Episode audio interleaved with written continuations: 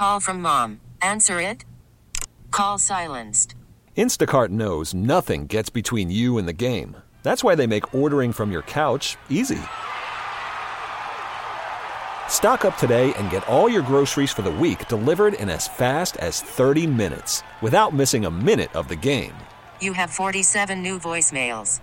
Download the app to get free delivery on your first three orders while supplies last.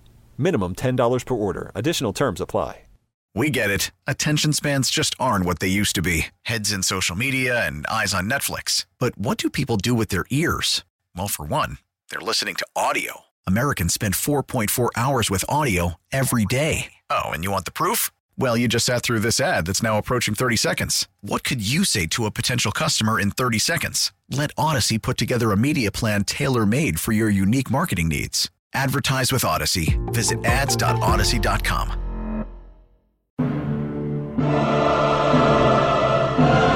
Our goal is to win, for Christ's sakes. And you keep talking about the CBT, you keep talking about prospects and your long term goal. Like, you just basically told us we ain't good enough. We suck. You let us down. Angry Lou, Angry Lou. A hole the size of, I don't even know what in that bullpen. Keep playing like dog.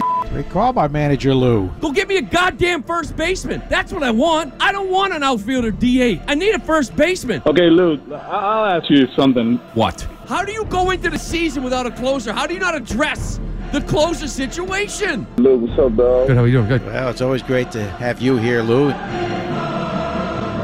Lou Merloni is brought to us by Shaw's and Star Market, where you can win free groceries in their Grand Slam Summer Sweepstakes. And we welcome in the future Chief Baseball Officer of the Boston Red Sox, Louis Merloni, on the Harbor One Hotline. Hi, Lou. Well, I'll tell you, the first move I'd want to do is bring my people in with me. So you guys should look at your contracts and see Ah. if there's an out over there at EEI. You know, because you'll be right there with me. What in the world would you have us do other than be the two guys to walk around to push away like McAdam and Cotillo and Shaughnessy whenever he shows up? Well, strictly, it's just community, you know, relations. You know what I mean? Trying to get the attitude a little bit different, maybe a little more positive, get people thinking about this ball club in a different light. I, mean, I that's- feel yeah. you're a people, people person. like a hype know? guy. I feel like I could be a baseball hype guy. I would be the perfect guy to be. But I would be the good get back coach. Everybody Oh, get away, yeah. get away from Lou. And you would be the guy who would be in uh dressed in the uh Joseph's Technicolor dream coat on the mound, getting people fired Yeah, up. let's just say, let's Yeah. get happy. Let's get get- fired up. Only 129 games left. Yeah, no, it's, it's, it, it, would, it would really work out nice. Billy, too, with my analytics department. There you get Billy go. in there, too. Oh yeah, uh, Billy. Uh, Billy and analytics would be great. Hey Lou, why is this effing guy bunting? I mean, I can hear it now. Uh, Lou, what a day yesterday. Chaim Bloom is uh, relieved of his duties. Uh, what what went through your mind when you heard the news? Yeah, it's funny because I, I you, you start wondering what the future is for everybody. You guys have been asking Alex Cora that, and people have been asking me about that, and and I, I wondered. I, I thought that Chaim was maybe in trouble, you know. And when you for when you hear it, you know, it's still kind of shocking, right? You're like, oh my god, here we go. Now another GM search. You know, this is basically your GM job now is four years at a time here in Boston. Is that going to hurt them?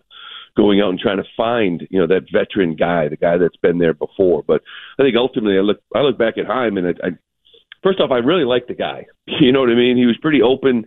You didn't always have to agree with him with his moves. I mean, I remember spending a lot of time with him in spring talking about the off season and and how I didn't understand this and understand that, and there was a thought process behind it. But I think ultimately, what did Chaim Bloom in? I think of the trade deadlines. I think the inactivity. You know, like building a team in the off season, being right about a lot of things, putting your team in a position to maybe you know make that playoff push not World Series contender, but a playoff push, and really kind of not doing anything. And I think that kind of is, I think that's what did him in. So, do you think that, um, like, and I know a lot of people are just, you know, they're looking back on some of the deals that he made. And uh, do you think that he just was the wrong guy for the job, that they rushed to hire this guy? And, or do you think it's more of uh, they gave him marching orders that were uh, impossible to achieve? Yeah, I know. This all it all goes back to ownership, and and they hired the guy. Um, I've always felt okay that a guy like John Henry, the owners here, they interview a guy, they hire a guy to do the job, and then they take a step back, and then they keep evaluating. But it's like during a hiring process, it's like as you guys know, it's like almost like the NFL draft. It's like you can get as much information as possible, but until you know what he's like on a phone call in an off season, negotiating, looking for a trade, trying to sign a guy, until you have some information of how that plays out, you really don't know everything about a guy, you know, in an interview. So you had to let it play out, let him do his thing. And I just think eventually they realized, and, and this is the one criticism, Christian, you know that I've always had, is I think he's done some nice things, but he never goes far enough. You know what I mean? It always sort of ends. You know what I mean? Like this year, you could you could look at this roster and say there were some good moves that were made, and it was like, however, you did state that you're looking for a pitcher who can pitch in the playoffs, and you brought in Corey Kluber.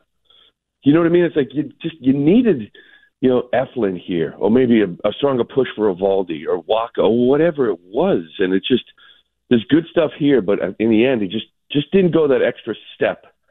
And I think a lot of that had to do with decision making. You know, maybe not wanting to give up those prospects, couldn't make those decisions, had trades on the table, and wasn't willing to pull the trigger. I think there was a lot of that, and I think that ultimately was it.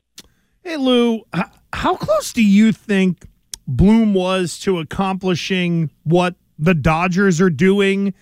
Is it that far away that the Red Sox sort of had to do this? Like, could he ever get? Could he ever get them there with his mentality as an executive? I think that ultimately was the a, a deciding factor. Like, is this thing on the right path? You know, is he kind of setting out what he wants to do? And I think that's something that he's excited to see how it plays out here, even though he doesn't have this job. But ultimately, it was like, okay, but is he the right guy to make that next step? You know, because now that we're here, you know, now that you got a system, now you got guys under control, is he the right guy to go out and trade for a starting pitcher? Is he willing to give these guys up? Is he willing to go out and sign that one big, you know, whatever free agent, or does he still think? You know, I think the quote that always did him in was like he was he was he's more upset about missing the diamond in the rough. You know that that whole quote that he had one time Yeah. as far as signing stars, and it's like, nah, missing the diamonds in the rough hurt me more. Like I think it's always a search for that, you know. And I think ultimately they just looked at it in the last couple of trade deadlines, and you you hear stories about how there were trades on the table, and you know, his asking prices were all unrealistic. I felt like his extension talks with some players was little, was unrealistic, as we all know. You know, Devers and whatever it may be, and others. You know, contract offers to Schwarber that were completely out of the, you know, not even close to the market. Like there was just a lot of stuff where I think moving forward, they just felt like, yeah, he's built it nice, but I just don't think he's the right guy to make take that next step. So we're talking to Lou Merloni, and Lou, do you think another reason uh, why they decided to to let him go was maybe ownership felt like the brand, the Red Sox brand, was being damaged? Well, yeah, I think that all plays a role into it, you know. But I think to a point, they could maybe look in the mirror for some of that too, right? Like this is, you know, uh, the the approach the last two or three years. You know, you you did hire a guy knowing that this was going to be the approach. You know, you did hire a guy knowing that the goal was to kind of trade Mookie Betts the minute he walked in the door. That was going to take a heat. You know, you're going to take heat on that. Build a minor league farm system, and when you just are committed to just that, you know your big league team is going to struggle a little bit because you're also not willing to go over the CBT. So, you know, if that was the reason why, you know, then you know, I, I don't like that one because I think they played a role in that as well. Lou Merloni with Gresh and Fauria here. Lou is with us on the Harbor One hotline talking about everything that went down at Fenway yesterday. Chaim Bloom is uh, out. Now it is the next search. And Lou, one of my questions for you is the, in baseball, who sets the organizational tone? Is it the guy that the owner hires and puts in the role to be the chief baseball officer? Or is the owner also responsible for setting the path of the organization? I went nuts on the fact that John Henry wasn't around. I can't figure out which way this guy is thinking left, right, center. I don't know. But even if he doesn't come around for press conference to make people like me happy, is this guy setting the tone for the organization and the way they're to be run? Because, God, it feels like a presidential election. Every four years, let's do it differently. Yeah, and I do feel like, um, yeah, I think the owner always sets the tone, right? And I think if you are, uh, and then it depends on who you hire next, right? If you're a personality like John that just wants to kind of stay away, and I know he's obviously ruled out, but just for reference, Sure. and you brought in a guy like Theo, Theo sets the tone. He now becomes that major presence. You know, when you're when you sort of sit back and you hire a guy like Dave Dombrowski, Dave Dombrowski comes in and sets the tone. You know, the experience that he has had in this league. But if you are, you know, have a young general manager and you're searching for that tone to come from someone, it should come from ownership. And you know, yeah, you know, I wasn't crazy that he wasn't there yesterday. This is, I think, a mistake on their part. You know, I, I think that they always talk about John Henry kind of when he talks to the media, he's afraid he says too much and he's too honest and he gets himself in trouble. Like when he came out and basically one year and just said that, you know, well, we're going to get under the CBT. And then Sam and, and Chaim are kind of, you know, t- trying to clean up the mess and talk to people about, no, no, no, no, we're not. But part of me thinks, like, let John Henry speak more. Like, let, who cares? Don't, people just, they want the truth. You would sort of look and say, look at our wacky owner. The guy can't shut up. He tells us everything, which would be beautiful. You know what I mean? Like, which would be beautiful. I, th- I say talk more and and and be honest and come out and tell people, yeah, we're staying under. Yeah, we're not going to win this year, but we're going to win next year. You know, we're going to spend next year because we're going to go under the cap this year. Like that's that's what people want. They just want to hear it. Yeah, and You know, and, just and, and just quickly for you, because I know you're getting ready to get in there. Uh, the people who would get upset also work for him. It feels as if the uh, the tail wags the dog over there sometimes versus the dog wagging the tail. If I'm the owner, I sign your check. If you don't like it, there's there's 29 other teams to go work for. Yeah, yeah, no, I, and you're right. You know, he says some things, and they turn around and say, "Oh, you shouldn't have said that. You shouldn't have said that." You know, let's just not bring you in here because we're we're afraid you're going to actually say something about this Chaim firing that's actually going to be headlines, and and it's going to cause waves or something. But if it's the truth, if it's the truth, I mean, we're old enough we can handle it, right? You would like to think so. You would like to believe so. All right. So, um, uh, okay. I guess possible candidates moving forward. What do you think the likelihood of Alex Cora going the way of Brad Stevens, former head coach, going into upper management? What do you think the odds are of that happening with Al- with Alex Cora and the Red Sox? I think that, um, and I don't, I don't know for you know that it's his job if he wants it type of situation, but I think that's a personal move for Alex Cora, just like maybe it was for Brad Stevens. You know, when we all sat there and said, "Well, Brad's not done coaching; he's too young." And I think with Cora, it's sort of like, okay, where's he at with his life? He's mentioned it before about doing it, but he's also mentioned the age of his kids. You know, and and it's one of those things where, as a father, you might sit there and say, you know, right now this is a really good lifestyle, given where my kids are. Uh, in four or five years from now, when they're a little bit older, it's going to be easier to transition into that role. So a lot of that is personal decision, life choices by Alex Cora. Is he ready to just give up being a manager? Like if you bring in a new GM, if that's the route you go, because he wants to manage, and they bring in a new guy, he'll find a job anywhere he wants, and it'll be a good baseball team to manage. It's just a question of if he wants to leave the dugout right now and start running a team. I think eventually, I just don't know the answer if right now is the right time. Lou, if Cora throws his hat in the ring, and let's work the hypothetical that he does end up getting the job, is Varitek a legitimate candidate? If Alex removes himself, could this be Tek's time? You know, it was funny. Years ago, I remember his name kept popping up, and I've talked to him before, and I was just like, you know, let me know. You know, I need to know if you're if you're ready to do this. And at the time, he's like, no.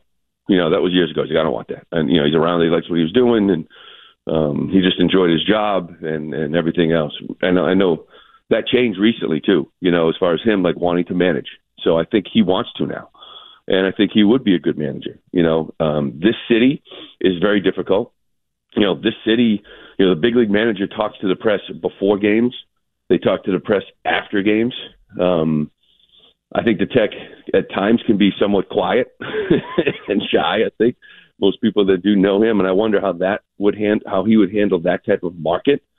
Uh, but listen, I, I don't put anything past that guy to kind of figure out how to do it because I think he would be a great manager. and His knowledge of the game is second to none. So it'll be interesting to see if Cora does goes down that road and if, if Tek is one of the guys that he's interested in. So, uh, last one for me. We just uh, just a couple news about uh, some reports that Peter Gammons put out there about how he talked to one uh, National League executive familiar with Shohei Ohtani, believes that you know he would be interested in Bo- in Boston partly because of his relationship with New Balance CEO Jim Davis. But there's obviously an issue with uh, Yoshida, you know, and you know he and they also need pitching. So, is that now back on the table for real, for real? Not like Wiggy for real, but like for real, for real. To me, I'm at the point, given that injury, I think what's inevitable, what's coming from him, to me, he's off the table. He doesn't help you. He helps you marketing. It'd be a PR move. He helps you marketing. He helps you with advertising. You don't need another DH. You already got three. You know, like you don't you don't need another one. Didn't you you, move those pitch. guys? Well, yeah, you could, but you know, But the fact know, that he can't pitch is a problem. He doesn't pitch to you, Yeah. it just, I just, I, I don't know if he fits. I want the kid Yamamoto. He fits more. He's 25. He's an actual pitcher. Like I expect him to pitch for the next four or five years. Like I am signing Shohei Ohtani to bring a circus to town, to bring a DH to town. He's a great hitter. Of course, he's a great hitter. But am I going to spend forty million dollars on another hitter when we just watched this season and sat there and said he doesn't even play defense? Like I need to improve my defense. I need to improve pitching. Like I can go sign this guy to be a great marketing move, but how is he going to help me win? And by the way, I just gave him forty million dollars. How do I go out and sign Yamamoto? How do I go out and sign? You know, my payroll's three twenty. That worked out for the Mets. Like I don't know. I just think with that injury that he has in his arm right now, Christian, he's out. Like I, I, I I'm looking for arms, dude. I need arms. If you're is your PowerPoint ready to go for your interview, or are you still putting that together? Yeah, what are your three keys to, to success, Lou? Someone told me that that job you really can't golf much. Ah, So, um, well, you I could. don't know. do whatever you want. I want. was just gonna say You're in charge. considering the people who've done the job over there, I would think that if you needed to work in, you know, nine holes a day, you'd be able to figure it Just out. bring your phone with you. Well, yeah, listen, I got I got some contracts coming up. You know what I mean? I mean, I'm always I'm out there, and I guess if the price is right, you know, we can always just check it out and see. What, maybe go walk the dog, you know, just with the entire executive office and just start talking about baseball. That's how you should have your your meetings, like your your scouting reports, your your your game meetings, you know, your financial statements while you guys are walking the dog. Yeah. We Yeah, want and yeah. and we're rooting for you to get the gig so that we have the Inside information. So no, so that we have the director of baseball operations and the manager on our show. Nice. Because you, you get the front office report. yeah. we would get the front office report then because you know Lou's got to play golf in the morning or he's got morning Yep. meetings or whatever. Yep. Be great. Down the uh, Yeah, Duncan. yeah. Hey, we're all meeting the Duncan in Framingham, and then we'll tee off in twenty minutes. Oh, baby, Lou, thank you, brother. Hey, uh, uh, you're uh, you're on the call a bunch this weekend, right? Yeah, I got radio this weekend, and then I get NESN next week against the White Sox, and, and then the Orioles the final week. So I'm pretty busy here. Backload a lot of these games, which is great because now that they're out of it, they're, they're much more fun. Well, if you, uh, yeah, yeah, when when Lou's got to put uh, anybody who can anybody who can help Lou with the PowerPoint, we're uh, we're we're here to uh, facilitate. Thank you, buddy. We appreciate you. There he goes. See you, Lou. The next uh, GM of your Boston Red Sox, It would Louis be Merloni, Chief local guy. baseball officer. Is that what we're going with? We get it. Attention spans just aren't what they used to be heads in social media and eyes on Netflix. But what do people do with their ears? Well, for one, they're listening to audio. Americans spend 4.4 hours with audio every day. Oh, and you want the proof? Well, you just sat through this ad that's now approaching 30 seconds. What could you say to a potential customer in 30 seconds? Let Odyssey put together a media plan tailor made for your unique marketing needs. Advertise with Odyssey. Visit ads.odyssey.com.